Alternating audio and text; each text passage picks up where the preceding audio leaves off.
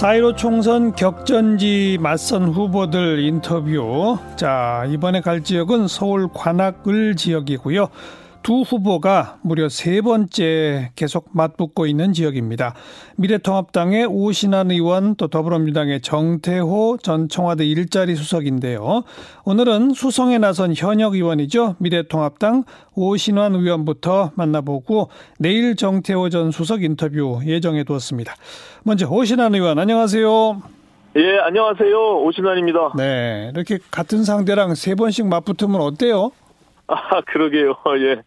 그 악연인지, 저, 뭐, 좋은 인연인지 모르겠는데, 예, 정태호, 뭐, 후보님, 예. 뭐 워낙 점잖고, 예, 인품이 훌륭하신 분이라, 뭐, 상대를 잘 만나는 것도 저의 덕이라고 생각합니다. 네, 두 분의 개인적 연고는 따로 없어요?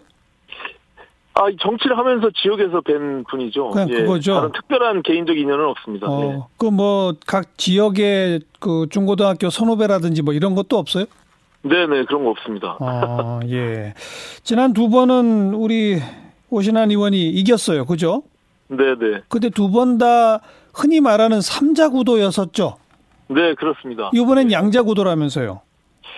예, 지금 뭐 다른 어 당에서 출마 유력한 출마 후보자들이 없기 때문에 예. 예, 이번에는 양자 대결로 진검 승부를 펼칠 수 있을 것 같습니다. 네. 어떻게 보세요? 지, 지난번 두 번의 삼자 대결 구도를 뭐 제가 일부 언론 보도를 보니까 진보 진영의 분열 때문에 오신환 후보가 당선됐다. 뭐 이런 말이 있던데 지금은 이제 그게 없는 거 아니에요? 어떻게 보세요? 음, 그러니까는 지난 어 2015년도 19대 보궐선거 때 예. 그 당시 이제 정동영 후보가 출마하면서 예. 예, 호남 세력의 이 이제 분열된 부분들이 있었고요. 예.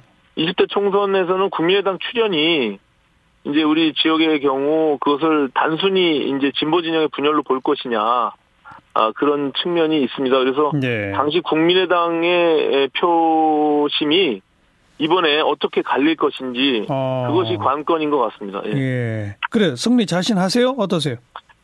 예, 저는 뭐 그동안 뭐 5년 동안 예, 주민들 섬기면서 나름대로 역할을 크게 했다고 생각하고요. 네. 특히 이제 국- 어, 정치가 국민들의 눈높이에 맞지 못하게 어, 그런 측면들이 있었는데 예. 그래서 국회에서 나름대로 짧은 기간이지만 어 뭐 교섭단체의 원내대표도 하면서 네. 나름 인지도와 또 그 진정성들을 주민 여러분들께서 많이 이제 알고 계신다 이렇게 생각을 하고요. 네. 더 겸허하게 낮은 자세로 주민들과 예. 소통하면서 에, 마지막 최선을 다하도록 그렇게 하겠습니다. 지난 4년 전 선거 결과를 보면 861표 차로 승리하셨었죠.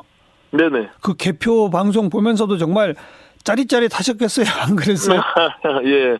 출구조사 자체가 예. 앞선 서울 다른 지역이 예, 다 지는 것으로 나왔기 때문에 예. 사실 뭐 초조하게 기다리는 시간들이 있었지만 예. 어쨌든 뭐 주민들께 최선을 다했고 예. 뭐 그때도 그렇고 지금도 그렇고 뭐 흐트러짐 없이 진정성 있게 예, 해왔다고 생각하기 때문에 예. 하여튼 최선의 노력을 다하는 게 뭐 진의사 대천명이다 이렇게 생각합니다. 여기가 이해찬 의원이 내리 오선했던 곳이고, 그죠? 네네. 뭐 호남세가 전통적으로 강한 지역이다 이렇게 불려지는 곳 아닙니까? 물론입니다. 예. 과거에 여기는 뭐 지금의 민주당세가 가장 강한 지역이었죠. 27년 만에 이제 저 오신환이 처음에 보수 정치인으로 당선이 됐고요. 예. 어, 재선 국회의원까지 지금 뭐 새로운 역사를 만들고 있는데 예. 어 저는 뭐 많은 또 저 지역의 주민들 지형들이 좀 바뀐 측면이 있다 이렇게 생각합니다. 예. 예. 뭐 과거와 달리 또 지금은 이제 모든 후보자에 대한 정보들을 손에 핸드폰으로 다 보고 계시기 때문에 네. 한분한 분이 그 인물에 대한 평가 그리고 얼마만큼 그 지역에 예. 기여하고 활동을 했는지 그냥 선거 때만 어 느닷없이 나타나서 예. 어 예. 지지 호소를 하는 그런 사람인지 아닌지 이런 것들을 어 꼼꼼히 보시지 않겠는가 이렇게 생각합니다. 예. 그 이번 총선은 아무래도 정권의 중간 평가적 그 시기에 이루어지기 때문에 정권 심판론이 어느 정도 민심에 먹히느냐가 관건이다라는 말이 한편에 있는가 하면 네네. 지금 촛불 혁명 이후에 여러 가지 개혁 조치를 하려고 하는데 국회에서 계속 발목을 잡았으니 야당을 심판해야 한다. 뭐 이런 논리도 있잖아요. 어떻게 보세요? 그 정, 그렇죠. 네, 예. 그 정권 심판론과 야당 심판론 어떻게 보세요? 뭐두 가지 측면이 분명히 있는 건데 네. 어쨌든 지금 정권의 3년 차를 넘어서는 과정에서 네. 저는 국민들이 중간 평가의 성격을 분명히 가질 수밖에 없고 또 특히 이제 경제적 상황 더군다나 지금 코로나19로 인한 더 큰 어려움 속에 있는 예. 자영업 소상공인 이 문제들 이것들이 결과적으로 표심에 작동, 작동할 수밖에 없다. 그렇죠. 저는 그렇게 생각합니다. 왜냐하면 예. 그 이전에 코로나19 이전에 이미 지금 정권이 소득주도 성장이라고 하는 큰 방향성에 대해서 어 일관되게 그냥 가지고 온 거예요. 야당에서는 그것을 분명히 문제 제기를 끊임없이 했는데, 예. 근데 그 결과가 지금의 상황을 만든 것이죠. 네. 이제 정권 입장에서는 그것에 대한 책임은 분명히 국민들이 판단하리라 생각합니다. 그리고 예. 저는 가장 중요한 게요. 지난 조국 사태를 겪으면서 권력이 갖고 있는 그 민낯에 대해서 어. 어, 국민들이 분명히 봤다. 그래서 이 뭐 뭐랄까요 이 거짓과 위선이 이 가득한 예. 어, 그런 권력의 모습들 속에서 국민들이 실망하고 또 뭐 사실 과거 정권이나 지금 정권이나 그 권력의 속성상 다른 것이 없구나라면서 네. 실망감들을 갖고 있는 그런 어 세력들이 예, 어떻게 예. 판단을 할 것이냐 그것이 가장 중요한 예. 어, 키라고 저는 생각합니다. 예. 야당 심판론이 좀 바람을 막 일으키고 있다고 보이지는 않으세요? 뭐, 뭐, 진영 간에 이제 싸움이 될 테니까, 네. 또 여권에서는 지금 말씀하신, 뭐, 뭐, 개혁을 이루기 위해서 또, 또 문재인 정권을 마지막까지 그 국정 운영에 대한 것을 뒷받침하기 위해서 예, 예. 뭐 민주당을 지지해달라 하겠지만 예. 저는 그러기에는 지금의 상황이 그렇게 녹록하지는 않다 이렇게 봅니다. 예. 그렇군요. 아까 언급하셨으니까 이 코로나 19에 대해서 정부가 잘 대처하고 있는지 그리고 코로나 19로 인한 경제적 어떤 어려움에 정부가 적절한 지원을 하고 있는지에 대한 평가도 이번 총선 민심에 아주 중요하게 작용할 것 같아요. 그죠? 네네 그렇습니다. 어떠세요? 방역 대책에 정부 평 점수 주신다면?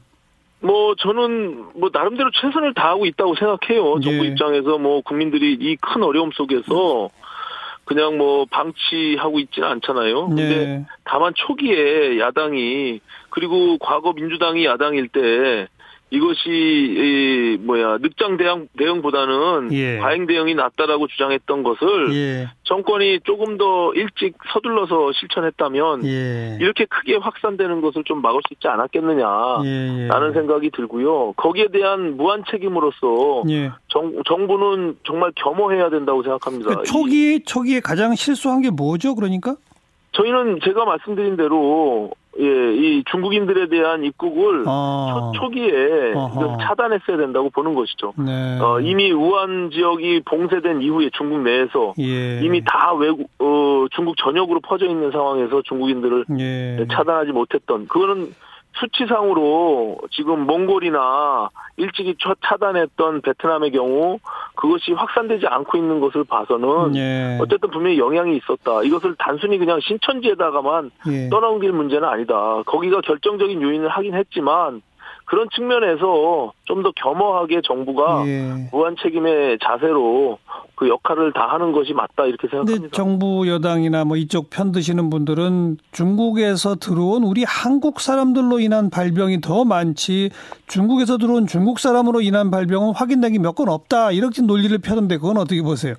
아니 그 복지부 장관이 그런 얘기 했다가 예, 예. 큰뭐 논란이 있었던 거 아닙니까? 예. 이게 우한 음, 폐렴이라는 것이 코로나 19가 한국에서 처음 발병한 진원지가 아니잖아요. 네, 네. 예, 이제 그런 측면에서 보면 그것을 그냥 중국에 갔다 온 한국인으로 모든 것을 다 아, 덮어 씌우기에는 음. 그것은 좀 맞지 않다. 정서적으로도 그렇고. 네. 어찌됐건 그 최초의 발병 원인조차 알겠습니다. 파, 예. 우리가 파악하고 있지 못하잖아요. 그러면 네. 분명히 그 시스템에 오류가 있었던 것이죠. 예. 네. 지금 그 양쪽 당 모두 이 비례대표 관련해서는 조금 어떻게 보면 기형적 행태 아닙니까? 뭐 자매 정당을 만든다, 또 뭐 무슨 별도의 비례 정당에 참여한다, 지금 이러고 있잖아요. 이게 네네. 표심에 영향 미칠까요? 아, 저는 일단 그것도 정말 좀, 음, 어찌 보면 국민들께서 한심하다 생각하실 텐데. 네.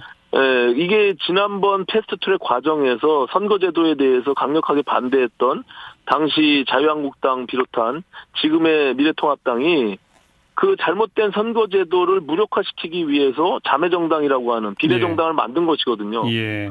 그런 측면에서는 자기 논리가 분명히 있죠. 근데 예. 거기에 대해서 수도 없는 꼼수 정당 무슨 저 어, 종이 정당 뭐 온갖 그 비난과 공격을 했는 네. 그 민주당이 과연 그것을 그냥 꼼수를 꼼수로 막기 위해서 불가피하다라고 하는 말로 음. 국민들을 설득해낼 수 있겠느냐. 저는 적어도 거기에 대한 국민들께 대한 사죄의 표현이 분명히 있어야 되잖아요. 근데 이 정부는 절대 사과를 하지 않아요. 알겠습니다. 예. 네. 그거는 정말 잘못된 거죠. 네. 정의당도 참여하지 않고 지금 민생당은 갈등이 있지만 거기도 참여하지 않는 않겠다는 세력들이 있잖아요. 음, 오늘 일단 네. 뭐 최고위원회에서 합 류하는 걸로 결정은 내린 모양이던데요. 민생당 음. 말씀하시는 거죠? 예, 예. 예, 거기에 이미 지금 갈등이 첨예화돼 있고 과거 바른미래당 세력들은 안 하겠다고 하는 거거든요. 네, 네. 그렇게 되면 결과적으로 이것이 민주당의 또 다른 비례정당일 뿐이지 어떤 포장을 하더라도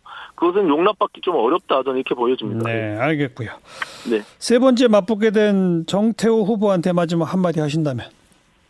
아, 뭐, 뭐, 정태호 후보님은 제가 앞서 말씀드린 대로, 어, 저는 개인적으로 어, 좋은 선배로 지역에서 예, 훌륭한 인품과 능력을 갖고 계시다 생각합니다. 네. 어쨌든 이번 어, 총선을 통해서 어, 진검승부가 될 거라고 생각하고요. 모두가 페어플레이 하면서 어, 국민들께 또 우리 관악구 주민들께 격려받는 그런 선거가 됐으면 좋겠습니다. 알겠습니다. 모두 화, 뭐 화이팅 했으면 좋겠습니다. 네, 고맙습니다. 네, 감사합니다. 오신환 미래통합당 의원이었어요.